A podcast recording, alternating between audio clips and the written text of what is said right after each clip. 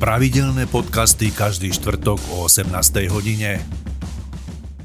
Mojím dnešným hostom je pán Lubomír Pajtinka, učiteľ, spisovateľ, historik, psychológ a novinár. Pán Pajtinka, vítajte u nás v štúdiu. Ďakujem pekne za pozvanie. Som rád, že ste prišli z Bratislavy, ale ja som si vás pozval kvôli tomu, že pôvodom pochádzate z Trenčianského kraja, z nášho regiónu, v ktorom my robíme naše spravodajstvo a konkrétne pochádzate od Bánoviec nad Bebravou z dedinky Podlužany. Ako si na tú dedinku spomínate?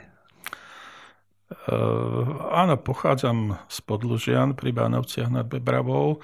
Uh, korene našej rodiny sú v Šípkové a zo Šípkova sa moji rodičia presťahovali bližšie k, k mestu, uh-huh.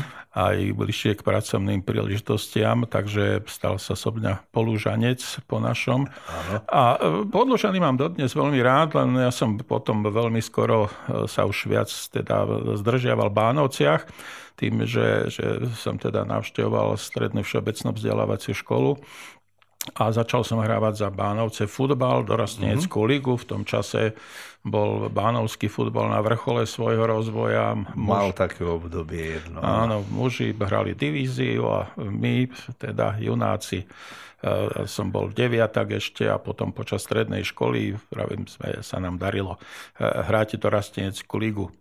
A, takže na, na tieto miesta okolí Podlužena v celej tej doline spomínam mm. veľmi rád, rád sa tam vraciam. Moja mama dodnes žije. A máte tam ešte aj príbuzenstvo, áno? E, áno, áno, áno. Ale viete, ako to je u nás, e, tá, tá e, dolina a to Slovensko je tak poprepletané, že sme skoro každý rodinou s, s niekým. A, a tá dolina celá tá do Slatinky a do Šipkova, to je prakticky všetko jedna rodina. Tam je veľa podobných mien. Áno, áno, bola kedy, keď e, Mária Terezia, najmä Jozef II od rokov 1780 do roku 1790 robil e, tie svoje ekonomické reformy, tak vtedy zaviedol povinnosť, že ľudia musia mať dve mená, aj meno, aj priezvisko. No a v tom čase sa teda e, ukotvili aj priezviska aj v tej Áno. našej doline. A vlastne podľa toho dnes vidíme, že v každej jednej obci tvoria 3, 4, 5, 6 priezvis tú kľúčovú skladbu e, tých obcí. To znamená, že dodnes vlastne v tých našich e, dedinách sa stretávame s tými našimi predkami, ktorí niektorí prišli z, z niektorých iných častí, ale väčšina z nich v podstate tvorí tú kostru každej jednej obce. Spomenuli ste v tom vašom úvodnom slove, že ste e, chodili do základnej školy v Podlužanoch a potom ste študovali v Banociach. Aké bolo to vaše štúdium stredoškolské? No, to treba povedať, že učitelia sú v podstate tí, tí druhí po ktorí sú najdôležitejší pre každého z nás. A ja musím povedať, že na Bánovskom gymnáziu boli naozaj skvelí odborníci, skvelí učitelia netlačili nás do žiadnej ideológie, napriek tomu, že v tom čase teda e, sme, sme tu mali nejaký typ e, štátu. To bola ešte SVŠ. To bola ešte SVŠ posledná, následne už teda prešiel, prešiel systém na, na štvoročné gymnázia. A e, v podstate tí učiteľia vlastne položili, položili a kladú základy vlastne každej tej profesnej a ľudskej ceste, každému jednému človeku. Ja tiež si vravím, že tá škola e, nebola ani o tom, že, že e, aké, aké známky sú rozhodujúce, uh-huh. ale samozrejme boli dôležité pri príjimačkách, ale ona bola dôležitá v tom a tí učiteľia boli, boli úžasní v tom, že dokázali vzbudiť záujem o vzdelávanie. To považujem za, za tú najdôležitejšiu vec, lebo zvedavosť je vlastne kľúčom k úspechu pri vzdelávaní. Ak je človek zvedavý, tak veľmi rád hľadá informácie, poznatky, ukladá ich do hlavy a tie sa mu napokon neskôr zídu a zúročí ich. E, to Banovské líceum, SVŠ, keď to tak môžeme nadľahšenie nazvať, ste absolvovali a po skončení ste odišli už z Banoviec, alebo respektíve z regiónu do Bratislavy, alebo ste sa ešte vracali?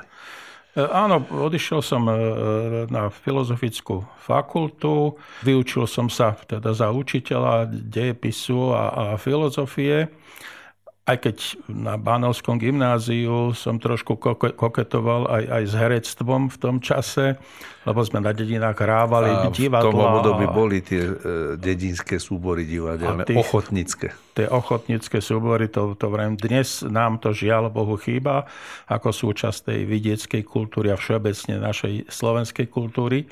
Je to škoda, možno sa časom dočkáme rozmachu opäť e, tohto ochotníctva. A to znamená, že šiel som do Bratislavy opäť spolu s tým futbalom, pokračoval som v dorasteneckej lige v Červenej hviezde Bratislava. No, tam som zakončil svoju športovú kariéru. Ale dostiahli ste to ďaleko. Ale áno, veď to na podlužianského chlapca, tak bodaj by sa to nedalo považovať za úspech. No, to, samozrejme, toto hovorím v úvodzovkách. Áno. Uh, skôr v tom čase už som sa potom sústredil trošku na to štúdium, aj keď teda nemôžem povedať, že som bol excelentným študentom, ale mal som množstvo záujmov od uh, internátneho rozhlasového štúdia a cez, cez uh, rôzne iné aktivity. Robil som sprievodcu po Bratislave, sprievodcu Čedoku a, a rád takých proste veci, ktoré... Aj vás naplňali a ešte z nich bol aj užitok. A bol z nich užitok, pretože presne ako vidieckí chlapci sme nikdy neoplývali nejakými veľkými peniazmi a zasa sem tam bolo treba zájsť na pohár vínka. Sa to patrilo na, na dobré vinárne, takže takýmto spôsobom človek ani nezaťažoval ten rodinný rozpočet a súčasne sa učil vlastne, ako sa zarábajú peniaze, ako sa k ním dá, dá dostať. Kde ste vy nastúpili ako učiteľ, keď ste skončili školu? E, ja som nastúpil v Bratislave hneď po vojenčine. Najskôr som robil na univerzite v, v knižničnom informačnom centre a po vojenčine teda som nastúpil za učiteľa na strednom odbornom učilišti elektrotechnickom v Bratislave, kde bolo miesto a bolo aj ubytovanie. Takže jedno s druhým. No a potom som učil ešte na, na Novohradskej na gymnáziu. Uh-huh. Takže e, učil som e, na týchto dvoch typoch škôl. A sem tam sme zaskakovali mm. aj niekde inde. V tom čase bežala napríklad aj e, Spartakiáda, kde teda až do Prahy sme sa prepracovali. Ale, ale všetko malo svoj význam, svoj účel. A dodnes... Taká bola doba. Áno, ale treba v tom vidieť tá, a hľadať aj pozitívne, pozitívne veci. veci presne. Lebo ten šport, vravím, tých mladých ľudí niekde posúval. Spomenuli sme teda, že ste vyštudovali dejepis. Prečo dejepis ste si zrovna vybrali? Čo vás na tom zaujímalo? Z akého dôvodu? Pochádzam z rodiny, kde, kde tá história vždy nejakým spôsobom bola v centre debát, diskusí. Rodičia často spomínali na, na minulé doby, na to, čo prežili, ako prežili. A potom ako stredoškolák e, som hodne čítal, Bánovskej knižnici dodnes ďakujem, mm. lebo bol som jej teda e, pravidelným, pravidelným návštevníkom. Ale nebol som samozrejme sám, bolo veľa e, žiakov, detiek, ktorí ju navštevovali. Vtedy bolo také obdobie, no. že sa ešte čítavalo. Ešte sa čítavalo veľmi veľa. No, bola jedna kniha, ktorú som dostal do rúk a, a to bol Ladislav Mňačko Dúchanie do pahrieb. Uh-huh. A tá kniha vo mne, vo mne teda vyvolala silné emócie e, takého národného po, povzbudenia, lebo ona prináša tieto emócie. A e, človek sa tak v jednom kontexte začal uvedomovať, že kam si patrí k nejakému národu, e, že patrí k nejakému územiu, že, že patrí k nejakému nejakej histórii. A plus otvárala sa kombinácia, v ktorej bol dejepis, takže padlo rozhodnutie, že dejepis filozofia. Mm-hmm. Filozofia zasa kvôli tomu, že e, bol vtedy pán profesor Jaroslav Martinka, rodák z Čiernej Lehoty, Áno. skvelým učiteľom na, práve na filozofickej fakulte. S tým som sa teda poznal, rodina sa poznala, tak ten tak trošku urobil tú filozofiu e, takou e, v tých rozhovoroch čarovnou alebo, alebo akousi tajúplnou, tak som sa nechal, nechal zlákať na, na túto kombináciu. A, v podstate nelutujem, lebo napriek tomu, že som nerobil nejakú e, rídzo odbornú školu, predsa len ten všeobecný vzdelanostný základ, kultúrny základ, človek dostal a mohol sa potom posúvať aj k iným e, činnostiam. Pedagogika ako taká vás sprevádza celým životom keď to len tak zhrnieme, proste vzdelanie to je niečo, čo dáva základ človeku pre jeho ďalší rast, pre jeho ďalší život. Aký je váš pohľad na túto tému? No, bez vzdelania, bez vzdelanosti by sme asi stáli na jednom mieste. Jednoducho ten, tá, tá ľudská spoločnosť sa posúva predovšetkým vďaka vzdelaniu, vďaka vzdelanosti, vďaka kultúre, kultúrnosti a s tým spojenej aj technike, ale aj potrebnej mravnosti a morálky. E, ja vnímam, vnímam školstvo ako najvýznamnejší výrobný rezort. Uh-huh. Zdôvodňujem to tým, že napriek tomu, že školstvo nevyrába počítače, neskladá auta, nemuruje domy, ale tvorí ten vzdelanostný základ a potenciál pre všetkých tých, ktorí raz tie domy budú stavať, tie autá budú vytvárať a tvorí základ vedomostný pre každého človeka, aby bol v živote úspešný. A ja vzdelanie považujem za najlepšiu sebaobranu človeka, každého jedného. Voči nezamestnanosti, voči neúspechu, voči ostatným všetkým slabostiam. O to vzdelanie dáva človeku šancu e, vyrovnať sa aj s problémovými situáciami. Aj v osobnom, aj, aj, v osobnom, aj pracovnom a napokon aj uh-huh. uspieť. Aj uspieť, aj kariérne. Netvrdím, že je dôležité robiť v živote nejakú kariéru, to nie, ale e, každý človek má byť istým spôsobom spokojný s tým, so svojím štýlom e, života a aj k tomu potrebuje dobré vzdelanie, respektíve primerané vzdelanie, aby, aby ho mohol žiť. Vy ste pracovali niekoľko rokov na ministerstve školstva, kde ste sa podielali na rôznych aktivitách smerujúce práve k zlepšeniu vzdelania ako takého v školstve. Ako sa vám toto podarilo naplniť, alebo ak sa vám to naplnilo, čo sa vám naplnilo a keď nie, čo sa nepodarilo? Ja som nebol členom žiadnej politickej strany, ani dodnes nie som. Po tej učiteľskej kariére som pracoval na pár rokov vtedy na výskumnom ústave pedagogickom, tak sa volala táto inštitúcia a, a odtiaľ e, si ma vyžiadali na základe nejakých výskumov, ktoré som robil a prác a oponentúr, to bola taká kooperácia väčšia s týmito vedecko-výskumnými pracoviskami, tak si ma vyžiadali na ministerstvo, kde najskôr jeden poviem súdruh riaditeľ odboru učňovských škôl, uh-huh. si ma zavolal, že by chcel, či má voľné miesto, či by som k ním nešiel robiť. Vtedy teda mi ponúkol e, miesto na odbore, na odbore stredný odborný učilišť. A zasa bol som postený, že takúto ponuku človek dostane mladý, mal som 30 rokov. A v podstate som kývol, že tak asi, že by to bolo zaujímavé. No a on, on mi položil otázku, ale ste členom strany však. Ja hovorím, nie, nie som. Tak on hovorí, no tak to je problém, to vás nemôžem zobrať. A tak, tak ma nezobral. Asi o, o dva, o tri týždne zrazu prišiel iný pán z ministerstva a, a vraví mi, volá, volá vás pán riaditeľ, alebo súdruh riaditeľ v tom čase, uh-huh.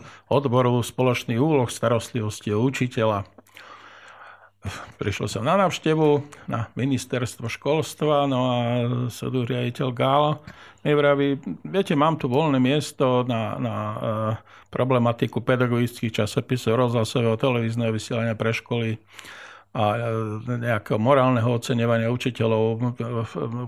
Dostal som tip na vás, Prijali by ste to, vravím, ale ja nie som člen strany. A on vraví, ja som tu predseda strany na tomto ministerstve, o to sa nestarajte. No a, a tak sa stal človek jednoducho, jednoducho pracovníkom ministerstva, ale to hovorím skôr tak na oživenie, a ako, ako ten život bežal. E, nebolo v tom ani žiadne nejaké niečo hrdinské alebo nehrdinské. E, vytrval som na ministerstve, priznám sa, viac ako 20 rokov. No, do nedávna som bol najstarším, služobne najstarším zamestnancom ministerstva.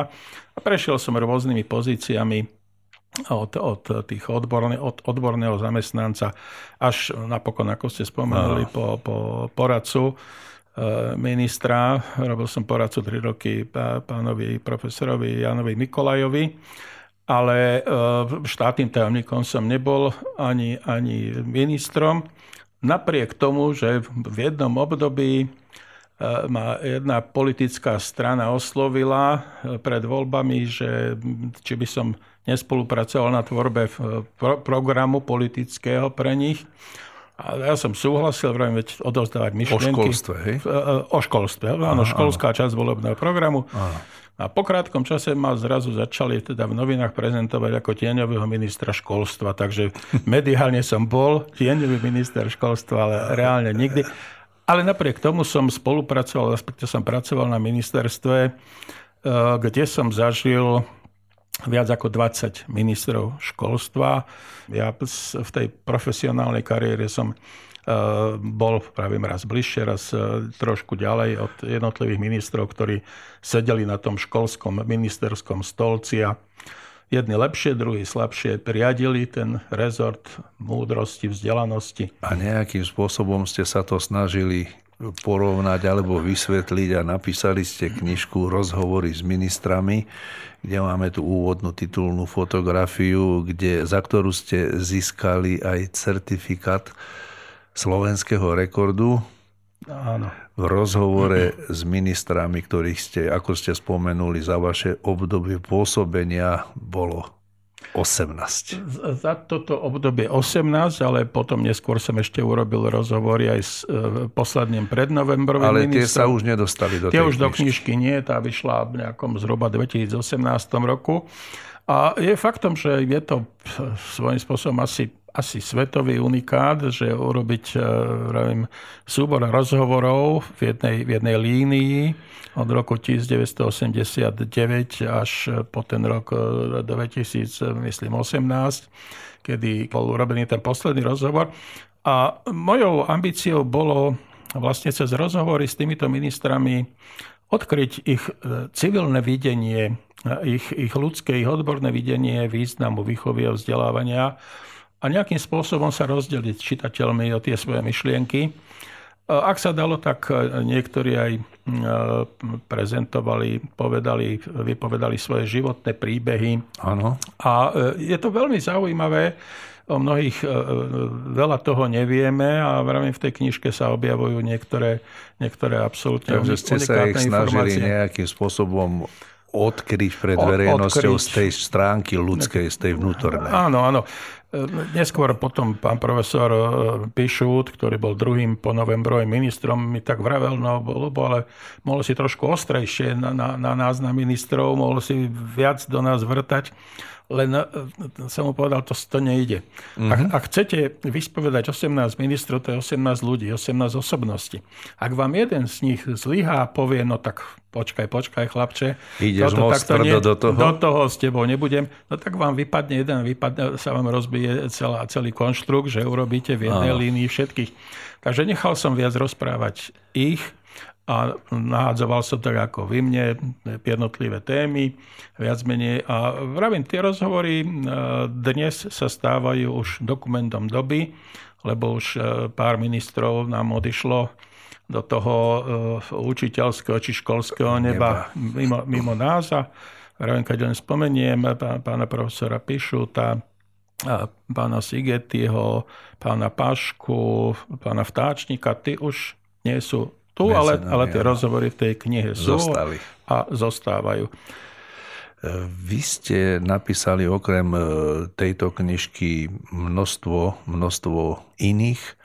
Máme tu aj na stole u nás, ktoré ste priniesli k nám do štúdia, za čo vám ďakujem, že ste nám ich venovali. Ale mňa jedna z nich oslovila najviac z dôvodu titulu. Učitelia patria do neba. Čo vás k tomu viedlo až takto vznešene nazvať učiteľov? E, priznám sa, nie je to e, moja myšlienka. Ja som mu prevzal a priznám sa aj, aj odkiaľ a z čoho. E, jeden môj kamarát mi rozprával, že na Orave prišiel medzi, medzi učiteľov na jednej základnej škole učiť náboženstvo jeden kňaz. Uh-huh. A ten teda už po nejakých pár mesiacoch, keď, keď sa stretával aj s tým kolektívom pedagógov a žiakov, na jednej pedagogickej porade sa postavil a povedal, vážené kolegyne, vážení kolegovia, viete, čo si ja myslím? Učiteľia patria do neba. Z toho môjho poznania, ako ja som spoznal túto profesiu a vás ako ľudí, som presvedčený o tom, že robíte úžasnú prácu A preto som si dovolil, vravím, pe, pe, prijať e, tú, túto ideu aj e, do titulu knihy, ktorá v podstate je knihou esejí o učiteľskej profesii z rôznych pohľadov. A trošku chválenkársky poviem, nech mi je odpustené. Veľmi veľa reakcií e, učiteľov mám dodnes z celého Slovenska sú školy, kde si komplet celé pedagogické zbory teda kupovali túto knižku, buď pán riaditeľ na nejaké odmenenie alebo na konci školského roku. A, a sú na ňu dobré odozvy. Tak vravím, čo môže človeka viac potešiť, potešiť ako keď vám povedia, je, je to dobre. No, tí, ktorým sa možno nepáči, tak tým, e, tým mlčia, ale, ale verím, že, že nájde si tam každý, každý čitateľ. A nielen učiteľ, ale aj ten, kto má rád e, vzdelanosť, múdrosť, Pokúšal som sa tú knihu zostaviť, vravím, tak, aby, aby dávala podnet na premýšľanie človeka o zmysle, zmysle vlastne toho, prečo sa učíme, prečo sa vzdelávame, prečo je dôležitá škola. Ja by som sa opýtal ku ďalšiemu vášmu titulu, ktorý ste napísali s názvom Pátranie po predkoch. To ma tiež veľmi oslovilo. Prečo ste si zrovna tento druh toho takéhoto žánra pátracieho vybrali? A veľmi ma to baví a to, to, opäť to má taký maličký príbeh, že prečo vlastne tá téma patrania po predkoch tak nejako u mňa vystúpila do popredia. E, v roku 2000 na prelome tisícročí som, som raz v noci pozeral e, českú televíziu, českú dvojku a tam e, dávali dokument o tom, ako E, žiaci e, z okolia lidí spátrajú po, po rodinách, rodinách tých, ktorí zahynuli, e, zahynuli počas druhej svetovej vojny. A vtedy ma ako trklo mi, že preboha, ale veď oni už pátrajú po, po iných ľuďoch, ale my ešte ne, sme nepátrali po tých svojich predkoch. Nebolo by, nebolo by odveci, keby vznikol nejaký projekt tohto charakteru. A priznám uh-huh. sa, že tú istú noc alebo nad ránom som napísal vtedy veľmi stručný projekt, ktorý sa volal Poznaj svoju minulosť alebo pátranie po predkoch. E, išlo mi o to, a dodnes mi ide o to, že je veľmi dôležité e, vedieť, kto sme, odkiaľ pochádzame, kto boli naši predkovia, a, a kam smerujeme? Aby sme rozmýšľali o tom, že aká je tá vlastne dejinná lí, línia e, toho nášho života. Takže nie je to zamerané na súkromie akého, akéhosi rodokmeniu, ale všeobecne na históriu, áno? Je to predovšetkým o tých jednotlivých rodinách, lebo e, viete, aj my dejepis vyučujeme tak, že sa najskôr učíme, ja neviem, o gréckých dejinách, o stredoveku, ale neučíme sa o svojich rodinách. Uh-huh. Viete, ale ten človek je, jeho úspešnosť alebo jeho status vlastne vychádza z toho, e, z akej rodiny pochádzal, čo boli jeho predkovia, čo robili, aký ten e, mravný a hodnotový a aj, aj materiálny, aj finančný základ mu vlastne do života poskytli, aké mu dali vzory preto, aby on mohol byť tiež úspešným človekom. Takže ten projekt sa napokon teda zameral na to, aby žiaci pátrali po dejinách svojich rodov. Uh-huh. A e, bol som sám mimoriadne prekvapený. Projekt som napísal, trošku sprecizoval a rozposlal som ho e, sám, bez, bez e, rôznych inštitúcií a ministerství a neviem čo, ako súkromná osoba na školy po Slovensku a do prvého ročníka sa prihlásilo 312 škôl, čo teda som považoval v tom čase za veľký úspech. A postupne urobil som 12 ročníkov tohto projektu s tým, že celkovo za týchto 12 ročníkov sa do neho zapojilo neuveriteľných 35 tisíc žiakov základných stredných škôl zo Slovenska, z Maďarska, Srbska, Rumúnska, Chorvátska. Projekt bol preložený do Nemčiny, Španielčiny, Francúzštiny, to znamená, uh-huh. bol aj oficiálnym projektom krajín v, V4. Dokonca mal som veľmi veľa telefonátov, listov, kde mi písali e, starší ľudia a starí ľudia, že na základe týchto, ja som sformuloval asi 30 tém, ktoré je možné si spracovať bez veľkých vedeckých výskumov. To ma práve zaujíma, že ako tí ľudia sa mali dopátrať k tým, k tým informáciám. Bol tam aj nejaký návod na to? Bol tam aj taký stručný návod, v podstate išlo o to, že tými témami vlastne som dal nejaký taký návod, ako, ako na to ísť. Netreba od ľudí žiadať, ak chcú spísať, treba svoju rodinnú históriu, že musia bežať rovno do, do, na matriky a do archívov a hľadať. A treba začať, podľa môjho názoru, pri e, rodinnom stole a začať spomienkami tých najbližších najstarších členov svojej rodiny a spisovať, kto sú vaši predkovia, aké povolania sa vykonávali v rodine u vašich, vašich predkov, e, akými jazykmi sa hovorilo, kde všade bývali, kde žili, aké príbehy, aké príhody sa udiali v rodine, aké piesne, zvyky a tak ďalej a tak ďalej. Jednoducho v celku, v celku nenáročné témy, s tým, že na tomto, na tomto obsahovom základe vznikali neskutočné práce. Človek by neveril, že žiaci základnej strednej školy dokážu vytvoriť prácu o vlastnej rodine na 200 strán. Prichádzali 200 e, i väčšie, rozsiahlejšie práce, prichádzali videofilmy. Žiak v 8. triedy natočil videofilm o svojej rodine. Mám dojem, že trošku sme tak rozpohybovali celú tú, celú tú tému e, bádania po predkoch v niektorých archívoch sa na mňa to, to, trošku aj hnevali, volali mi z Nitry, že tam chodia žiaci a, a hľadajú matriky. Už to bolo pre nich otravné. Už to asi. bolo otravné, no lebo už vravím tí, ktorí vedeli toho viac, tak sa pustili aj do, do matrík, matriku narodených, sobášených, zomretých, ktoré sa zaviedli opäť za čas tejto Márie Terezie a Jozefa II vlastne 300 rokov dozadu vieme vypátrať ten, ten náš rodostrom, ten, ten náš rodokmeň. rodokmeň. No a my dnes stojíme vlastne na pleciach tých našich predkov. My dnes budujeme a po nás prídu ďalší a E, e, budú stať na našich pleciach, ako im my odovzdáme náš dnešný svet.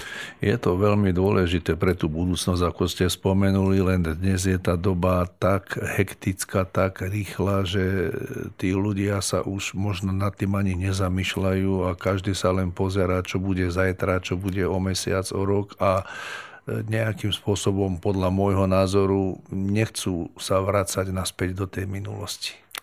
Máte pravdu, že sme trošku vykorenení, e, dosť málo si uvedomujeme tú našu spätosť s tou, s tou históriou. Ale s tým všetkým súvisí aj takéto národné cítenie, aj, aj všetko samozrejme, povedomie. Samozrejme, lebo uh, bez poznania týchto vecí nemôžeme nikdy vrajím, pocítiť to uh, hlboké vlastné, vlastné seba uvedomenie aj národné. A, a je to dôležité, lebo tie európske národy tie sú postavené na tomto seba uvedomení sa. My dnes aj v rádi aj vo verejnom živote, živote prezentujeme alebo dávame preferencie angličtine v oblasti hudby a, a množstva iných, iných vecí by som mohol spomenúť. Mm-hmm Pritom, pritom by ten základ mal byť, ako je v drvej väčšine krajín, presne v tom slovenskom. To slovenské slovo je nositeľom kultúry. Ak ja budem spievať anglickú pesničku, neprispievam k, k, k budovaniu, k rozvoju vlastnej národnej kultúry. Síce možno pekne zaspievam, aj zaujímavo, ale e, potrebujeme aj slovenskú hudbu a potrebujeme aj folklor, potrebujeme aj ďalšie veci. Celý život sa pohybujete v oblasti školstva a mňa by zaujímal ten váš pohľad už dnes, keď ste z tej druhej strany, už ste z toho akoby vystúpili. Sledujete aj to súčasné školstvo, akým smerom sa uberá? Je to dobrý smer, alebo keby ste mali tú čarovnú paličku, kam by ste ho nasmerovali? Je to veľmi, veľmi zložitá otázka v našej spoločnosti v živote každej spoločnosti v podstate e, tá e, humanitná, humanizačná zložka e, súperí s tou, s tou akousi tvrdou, agresívnejšou. To znamená, ja hovorím, že učitelia alebo školstvo je s policiou a vojakmi na dvoch póloch. Lebo ak dávame ľuďom viac vzdelania, viac vzdelanosti, viac, viac hodnotového, deje sa menej zločinov, deje sa menej zla, to znamená, potrebujeme menej policajtov. Ak máme horšie vzdelanie a je prepad tej kvality života ľudí, rastie agresivita, rastie násilie, potrebujeme zvyšovať počty policajtov, aby sa tá krajina udržala v nejakých hraniciach. Česi urobili jednu analýzu počtu policajtov v jednotlivých krajinách prepočte na počet obyvateľov. Uh-huh. A bol som prekvapený, že Slovensko má na počet obyvateľov jeden z najvyšších poč- počtov policajtov. To znamená, tá regresívna zložka je tu jednou z najsilnejších v celej Európe. Fínsko, ktoré má v podstate rovnaký počet obyvateľov, tých 5 miliónov, má iba jedna, jednu tretinu policajtov, počtu policajtov na počet obyvateľov z nášho. Fíni majú e, najlepší školský systém v Európe. Ak dávam tieto veci do súvislosti, napadá ma jednoduchá vec. Niečo, niekde je chyba. Niekde je chyba. A, a vychádza mi stále, že, nám, že máme tú chybu a tú chybu robíme v tom, že e, nezvyšujeme kvalitu vzdelávania, výchovy a kultivácie človeka, ale investujeme do polície, do množstva kamier, sbs a tak ďalej. To znamená, že tá regresívna zložka, tá výraz, skôr je teda lepšie, humánnejšie žiť život, kde sa riadíme vlastnými hodnotami a, a nejakým, nejakou sústavou e, ta, takých vecí, ktoré sú priateľné celou spoločnosťou. Áno, ale tam treba urobiť tú tzv. reformu, a vy ste boli toho určite svetkom za to obdobie vášho pôsobenia na ministerstve. Takmer každý minister, každý hovorí, treba reformovať, treba reformovať. A teraz treba povedať asi, že čo je to tá reforma? Veľmi presne triafate túto tému. Viete, ak by ste sa kohokoľvek zo súčasných politikov alebo aj ministrov, aj bývalých ministrov spýtali, aby vám povedali definíciu reformy, dostanete nespočetné množstvo vyjadrení. Dnes dokonca aj v odbornej literatúre chýba presné definovanie toho, čo je to reforma. Ja tú definíciu reformy e, vnímam tak, že je to dlhodobá systémová zmena, ktorá zásadným spôsobom zmení stav v danej oblasti oproti tomu predchádzajúco. Zásadným spôsobom. Dnes mnohí ministri, aj ten, ktorý nedávno odstúpil zo v školstve, vyhlasujú a vyhlasovali, že oni robili reformy. Uh-huh. A oni robili zmeny v systéme. Drobné zmeny často. Ale zmena v systéme nie je systémová zmena. Systémová zmena znamená naozaj nastavenie a dlhodobé nastavenie systému s výhľadom na zhruba 20 rokov dopredu. Našim problémom je, že dnes mnohé veci, zmeny v systéme, ktoré sa robia, sa robia na ten súčasný model toho stavu spoločnosti. Že ten treba zmeniť. Že ten treba zmeniť, ale kým sa on zmení, zasa zastarie a my zrazu zistíme, že zasa ho treba zmeniť. Ale reforma s dlhodobým cieľom, s dlhodobým výhľadom, tá vravím pozerá dopredu e, zhruba e, na, na tých 50 rokov vpred. Ak dnes e, nastupujú prváci, tak koniec základnej školy budú mať v roku 2031, kedy budú mať 15 rokov. Keď budú končiť strednú školu, bude to v roku 2035. Oni budú mať 19 rokov. Vysoké školy budú končiť zhruba v roku 2040, 40, 40 áno. budú mať 24 rokov. V roku 2080, teda po 40 rokoch práce plus minus, pôjdu do dôchodku. Položme si otázku, aké kompetencie, aké zručnosti by mal mať človek, ktorý v roku 2070-2080 bude na trhu práce. Dala mu tie a dáva mu tie kompetencie tá dnešná škola, dá, dá mu ich v plnej šírke tak, aby, aby mohol uh, fungovať na trhu práce, keď my dnes vieme, že v priebehu 10-15 rokov zanikne 50% profesí, ktoré, ktoré dnes poznáme v celej sústave. A v tom je tá zložitosť, ako zadefinovať to, čo dnes učiť v tých, tých jednotlivých uh, vyučovacích predmetoch aby v našich bol z toho osoch o tých 30-40 rokov. Aby ten človek mohol z toho žiť a ťažiť aj o tých 30-40 rokov, ako hovoríte. V tom je zložitosť aj tej pedagogiky a uh, aj tvorcov reforiem.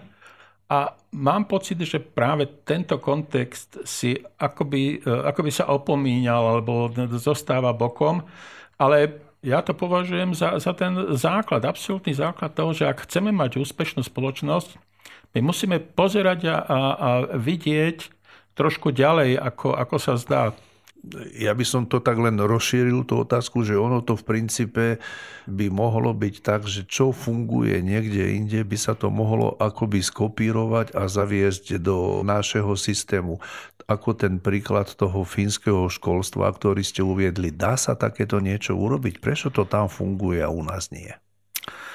Ten fínsky systém je naozaj hodný nasledovania v mnohých parametroch a Myslím si, že napriek tomu, že on už bol viackrát dávaný do pozornosti, bola tu dokonca aj fínska e, ministerstva školstva Krista Kiuru, s ktorou sme tiež robili rozhovor.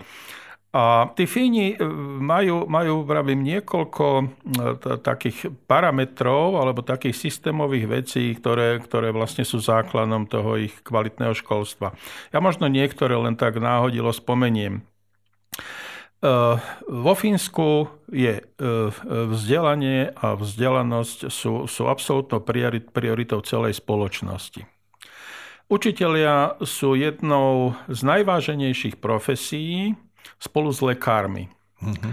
Napriek tomu, že nemajú fínsky učitelia najvyššie platy v spoločnosti, na jedno miesto pri príjimačkách na vysoké školy sa hlási, za učiteľa sa hlási 10 záujemcov. To znamená... Veľké sito. Veľké sito a vysoká kvalita. Ďalším, ďalším významným prvkom je, že vo fínskom školstve, a to je trhová ekonomika, si nemôžu rodičia voľne vyberať školy. Zdalo by sa to ako, ako taká závažná chyba, ale má to, majú, má to svoju vnútornú logiku. Vo fínskom školskom systéme je zásadou, že všetky školy musia byť maximálne kvalitné. Nemôžu e, e, jestvovať veľké rozdiely medzi kvalitou škôl navzájom, vzájom porovnateľných. To znamená, vo Fínsku žiak navštevuje, navštevuje školu v mieste svojho sídla, a nevyhľadáva rodič tú, ktorá je kvázi na celom regióne alebo uh-huh. niekde inde. Fínsky systém je skôr postavený na tom, že ak v škole dochádza k zlyhávaniu treba z kvalite vzdelávania, je nasadený podporný tím, ktorý s pomocou učiteľov urobí analýzu, prečo dochádza k zlyhávaniu a pripravia opatrenia rady. Nie, nie vzlom, nie diktátorsky, nie, nie uh-huh. inšpekčne. Fíni nemajú školskú inšpekciu. Oni ju nepotrebujú e, ako, ako byč na, na učiteľov. Oni majú skôr systém poradenstva, do, poradenstva a, a, a dobrej vôle. Uh, vo fínskom školstve napríklad majú bezplatné stravovanie detí už od roku 1944. A je to je to fenomén, ktorý oni definujú tak, že to nie je sociálna dávka, ako to prezentovali naši politici, keď nedávno zaviedli bezplatné stravovanie, bezplatné uh-huh. obedy. Oni nie sú bezplatné, ale sú teda venované žiakom. Ale je to preventívne opatrenie na to, aby všetci žiaci dostali kvalitnú výživu aspoň e, jedenkrát denne pod kontrolou štátu. To znamená, že sa to vníka, vníma ako investícia. Aj do zdravia. Hej? Aj do zdravia, samozrejme. E, tam je kopec ďalších opatrení. Vo Fínsku sa chodí na školské prestávky von na školský dvor až do minus 10 stupňov vo Fínsku má veľkú preferenciu v školskom systéme e, e, šport a množstvo, množstvo ďalších, vravím, veľmi v podstate jednoduchých vecí, ktoré sa dajú istým spôsobom absolútne hneď aplikovať. okopírovať, aplikovať. A poviem možno ešte jeden údaj, ktorý hodne vypoveda o kvalite učiteľov. Vo vekovej hladine od 7 do 14 rokov, opäť je to, ten údaj je z Education at a Glance, tej európskej analýzy, Áno. navštevujú žiaci od 5, rozpätí od 7 do 14 rokov, navštevujú žiaci základnú školu na Slovensku 7095 hodín. 7095 hodín. Priemer Európskej únie je 6, 6898 a vo Fínsku je 5523 hodín. Ešte menej. To znamená, ak by sme e, urobili rozdiel medzi počtom hodín, ktoré absolvujú žiaci vlastne na, na prvom a druhom stupni dokopy, u nás by to bolo o jeden rok dlhšie. Máme žiakov v školských hlaviciach a máme pri tých meraniach OECD máme podpriemerné výsledky a tí Fíni s tým nižším počtom vyučovacích hodín dosahujú lepšie výsledky. No, ak si položíme otázku, čo môže byť príčinou, dôvodom tohto stavu, tak musíme jednoznačne povedať, že je to kvalita učiteľov, metodika výučby, e, kvalita e, toho prostredia vzdelávacieho, to znamená, že je motivácia u detí učiť sa, vidia v tom zmysel, lebo celá spoločnosť v tom vidí zmysel a to sa potom odráža aj v ekonomike, v ich úspechoch mm-hmm. a výsledkoch. Ono to vypadá tak, že u nás sa tie reformy robia len vtedy, keď sú učitelia na ulici. A oni to nazývajú, teda politici to nazývajú, že ideme robiť reformu. reformu. No, uh, uh, viete, aj, aj reformy ako také v školstve, no, oni...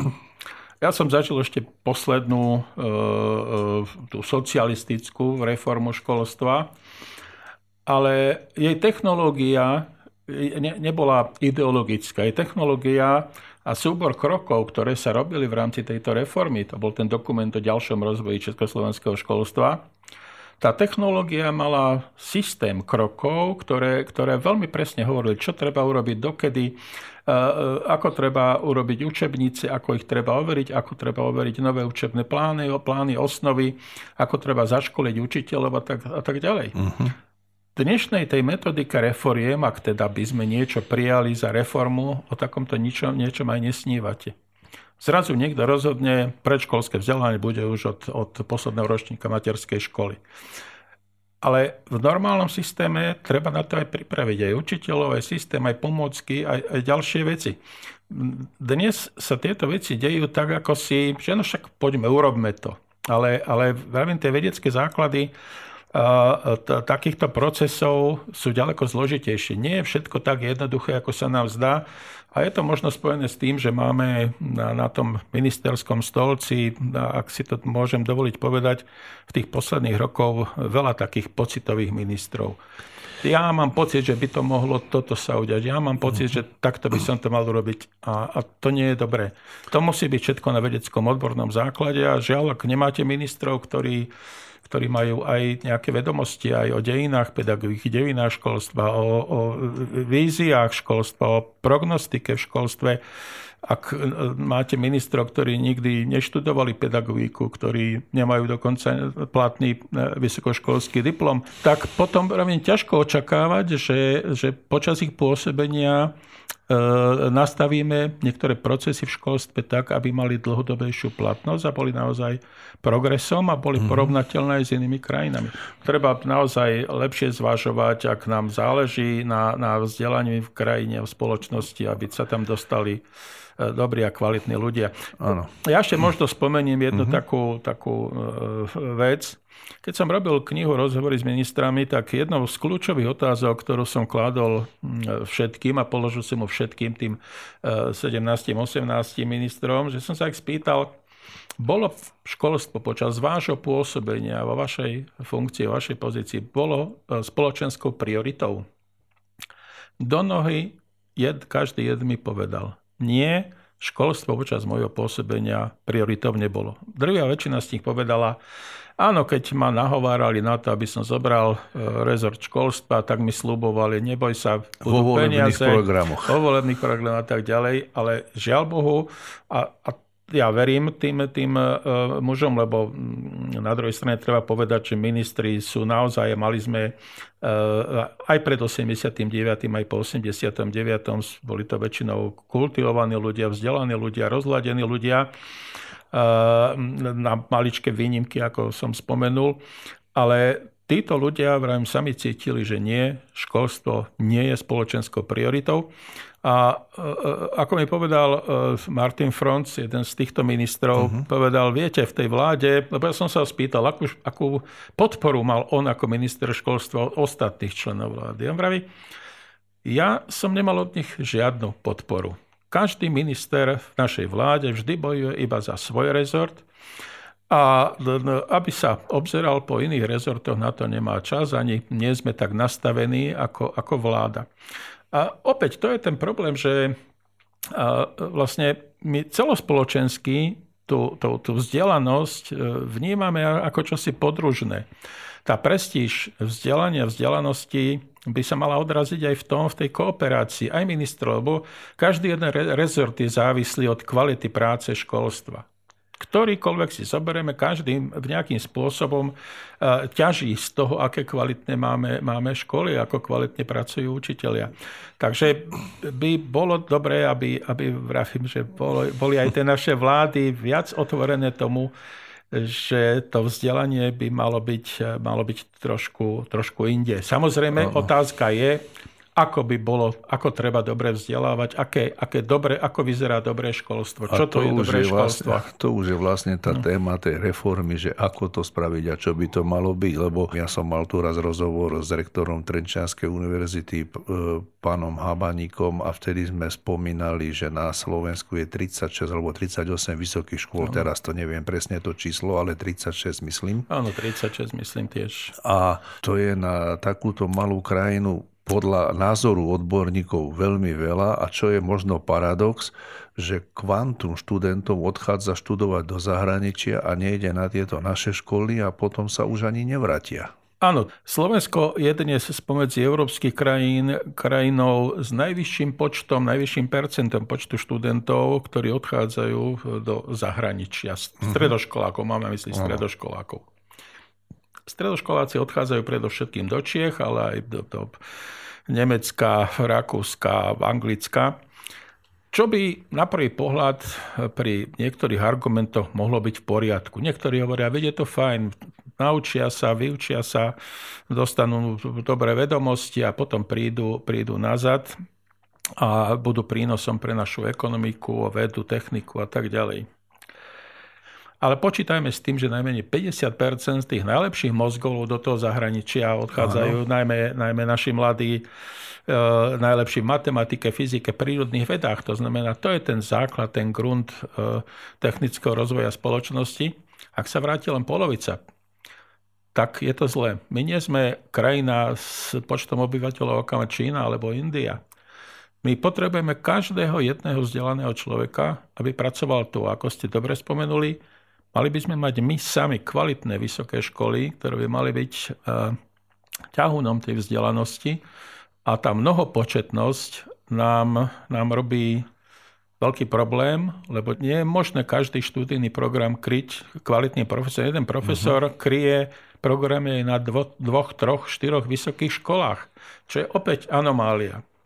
Na Slovensku máme, e, nedávno som si, som si z Ústavu informácie prognóz nechal zistiť údaj, aký počet profesorov e, e, máme na Slovensku. Lebo profesori sú tí lídry, tie, tie, tie Mercedesy alebo Ferrari, Ferrari v tej, v tej oblasti vzdelávania. vzdelávania v jednotlivých odvetviach.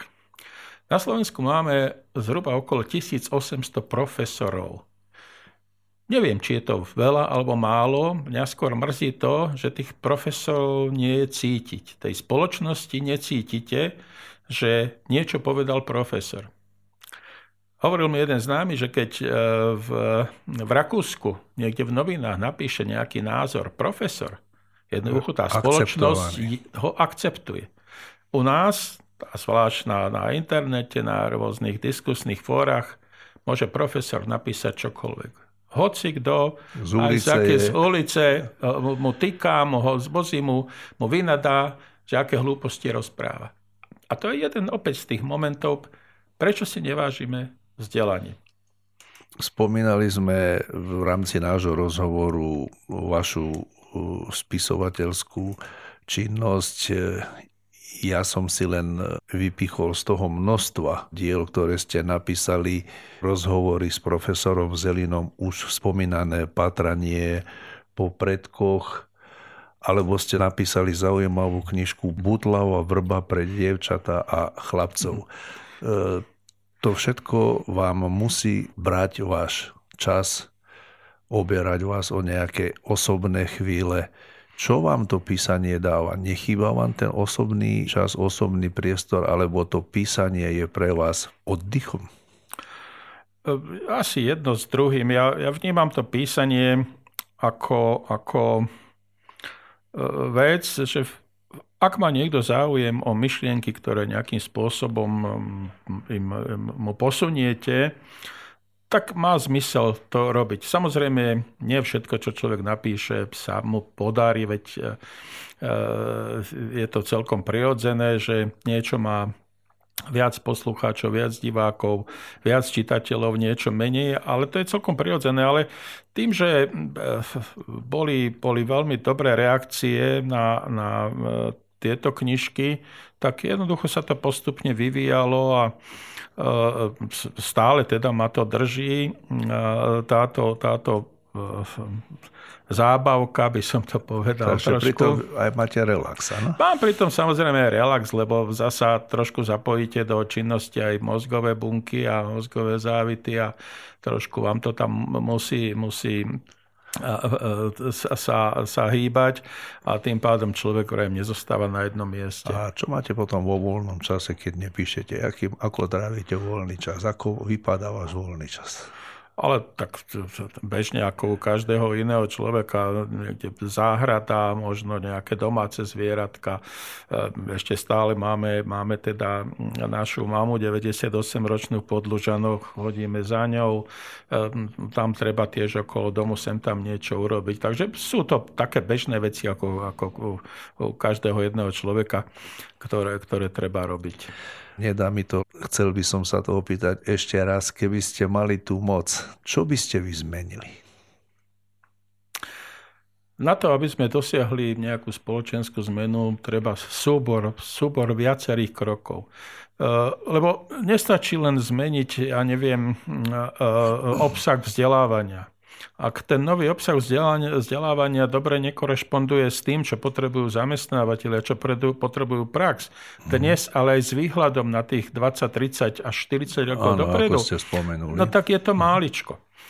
Ak e, by sme nezmenili obsah a zmenili by sme kvalitu prípravy učiteľov, mali by sme síce kvalitnejšie vzdelaných učiteľov, ale ani tí by nedosiahli tie všetky zmeny, ak by nemali e, kvalitné učebnice, ak by neboli treba vybavení, vybavení tabletmi. Ja dnes tvrdím, že by mali byť e, e, štátom vybavení všetci učitelia tabletmi a, a, a tou modernou technológiou. Tou modernou technológiou, pretože dnes je situácia taká, že nám beží online vzdelávanie, ale vlastne učitelia a súčasne aj žiaci samozrejme robia na vlastných počítačoch. Ono je to tak, ako keby sme dnes chceli od policajtov, aby si kupovali vlastné, vlastné pištole a obušky. Uh-huh. Ak chceme od učiteľa, aby si robil uh, online vzdelávanie so žiakmi, lebo teraz hrozí teda energetická kríza, že žiaci zasa možno dostanú doma, no ale akým spôsobom to chceme robiť? Tu už mohla byť, mohol byť systémový krok, niektoré krajiny to urobili, že vybavili počítačmi nielen všetkých učiteľov, ale aj všetkých žiakov. To znamená, aby bola nejaká kompatibilita. Dnes, ak by ste hľadali na internete nejaký centrálny vzdelávací portál, nenájdete. Na Slovensku inak, kde by, bola, kde by bolo úložisko vzdelávacích programov pre jednotlivé predmety, pre jednotlivé ročníky. Uh-huh. Viaceré krajiny takéto portály majú. Angličania ho už majú 20 rokov a funguje krásnym spôsobom s tým, že dokonca cez tento portál sa robia diskusie o rôznych témach. U nás posledné, posledný minister zlikvidoval, likviduje pedagogickú tlač. Nedáva ani euro na podporu pedagogickej tlače s tým, že tá pedagogická tlač je nástrojom na ďalšie vzdelávanie učiteľov, je to nástroj na diskusiu, na výmenu názorov a je to nástroj na to, aby sa učiteľia aj učili pri písaní zručnostiam ako budúci autory učebníc. U nás sme zmenili, pán minister to považoval za velikánsky úspech, voľný trh s učebnicami. Uh-huh. No dnes sa vráťme k tomu a položme si otázku, čo sa zmenilo tým, že sme zaviedli voľný trh s učebnicami. Podstate nič. Problémom je, že my nemáme autorov učebnic. A my máme dnes v celej našej sústave vzdelávacej okolo 2100 druhov a typov rôznych učebníc pre nejakých 20-30, ktoré sú tie najfrekventovanejšie, slovenčiny, matematiky, fyziky a tak ďalej, no, no. pre tie možno tých autorov nájdeme. Ale čo tie pre rôzne špeciálne postihnutia, rôzne odbory štúdia, technológie a tak ďalej, kto bude písať v tom, na tom voľnom trhu učebnice práve pre tieto skupiny. Takže ono mnohé veci práve sú vydávané za reformu, vrátim sa k tomu, čo ste vravali, ale ono to nie je reforma. To je len zmena v systéme, ale neprinášajúca v podstate vyššiu kvalitu. A súčasne vravím to napojenie na tú pedagogickú tlač. Ak, ak zlikvidujete pedagogickú tlač, berete učiteľ, učiteľom priestor, kde by sa mohli cvičiť, lebo napísať učebnicu to nie je nič jednoduchého. Na to potrebujete aj teda e, istú slovnú výbavu, aj odbornú, aj štýl a spôsob, e, e, schopnosť podať zložité veci jednoduchším spôsobom, tak, aby sa ich žiak ľahko učil. A preto potrebuje aj krajina kvalitných, kvalitných ministrov, kvalitné tie e, riadiace podporné týmy, poradcov, ktorí, ktorí pomáhajú pri týchto veciach. My dnes napríklad nemáme mm-hmm. kurikulárnu radu na Slovensku. Nemáme, nemáme radu pre systémové zmeny v školstve. Na ministerstve školstva robil rozhodnutie náš pán minister opäť pocitovo, urobil ich tak, ako najlepšie si vedel. Si vedel. Si myslel, že sú. Asi myslel, že sú, že sú dobré, len to je málo. To je, to je málo. Pri, nechcem nič zle o ňom ďalej hovoriť, ale, ale to je málo. Na to, aby sme, aby sme robili dobré a kvalitné veci, musí nám fungovať celý systém. To znamená, že ak aj chceme zmeniť v našej spoločnosti pozíciu ja neviem, vzdelanosti, kultúrnosti, tak e, e, treba, treba urobiť nejakú mapu procesov, ktorú, ktoré treba definovať, definovať e, kľúčové ciele, ktoré treba definovať cieľový stav v niektorých oblastiach, nástroje, pomocou ktorých sa to má dosiahnuť, financie a časový harmonogram, kedy a ako sa k tomu chceme dopracovať a trvať uh-huh. na realizácii s, so spätnou väzbou, s kontrolou. Tedy je možné sa kam si posúvať. Ja pevne verím, že tieto slova si vypočujú tí, ktorých sa to dotýka, preto aby vedeli alebo minimálne načerpali nejakú víziu z toho, čo ste povedali, lebo všetko to, čo hovoríte, má nejaký zmysel, má to nejakú ľudovo povedané hlavu a petu a ten jednoduchý sedliacký rozum takže predpokladám, že sa to dostane do tých správnych uší. Ja by som si želal, aby sme od tohto školskú, školského roka začali naozaj na tých školách možno vyučovať predmet zdravý sedliacký rozum. Pomohlo by to mnohým. Mojím dnešným hostom bol Lubomír Pajtinka, učiteľ, spisovateľ, historik, psychológ a novinár. Ďakujem za vašu návštevu v štúdiu. Ďakujem za pozvanie, bolo mi potešením. Všetko dobré. Všetko dobré.